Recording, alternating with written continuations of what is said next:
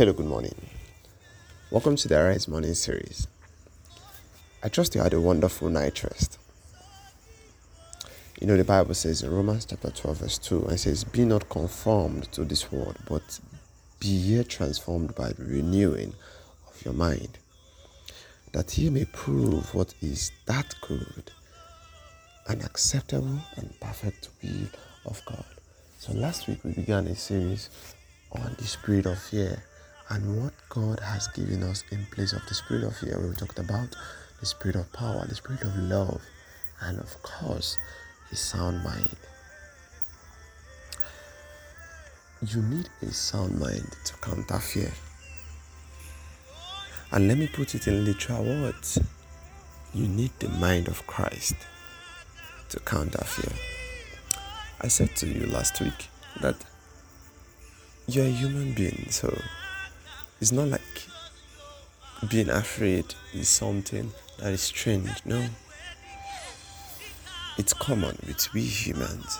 As a matter of fact, whenever God meets His children, most of the times He encourages us not to be afraid because He knows that fear, fear of the enemy, is not from God.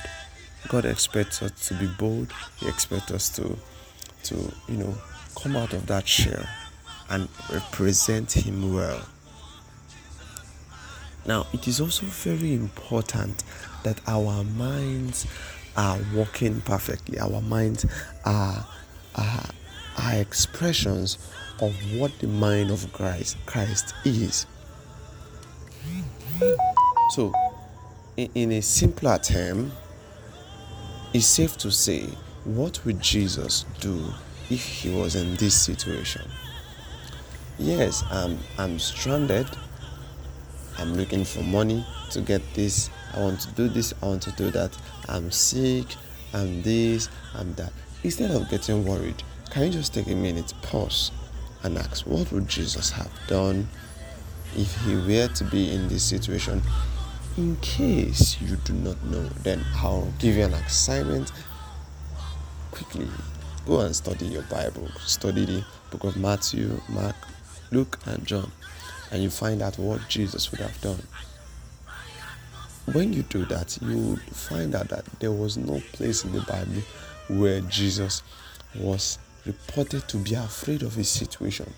Rather, he could be moved by a situation. He could he could feel for the person in question. He could he even scripture said he even cried at some point.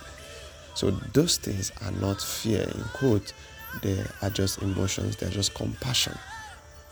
But Jesus had his mind intact. If he did not have his mind intact, he wouldn't have said, Let us go and wake him from the dead, from from from sleep. Right? So Jesus expects us to live that exact life. Those things that bother us, those things that confront us, it is important that we have a sound mind to tackle them. When your mind is functioning well you have you have a, you have the flexibility to think. You have the flexibility to create. So um, i'm encouraging you this morning in as much as the situations around you may not look good may not be what you you you expected may not be what you prayed for have a sound mind trust god for a sound mind it's okay to to cry.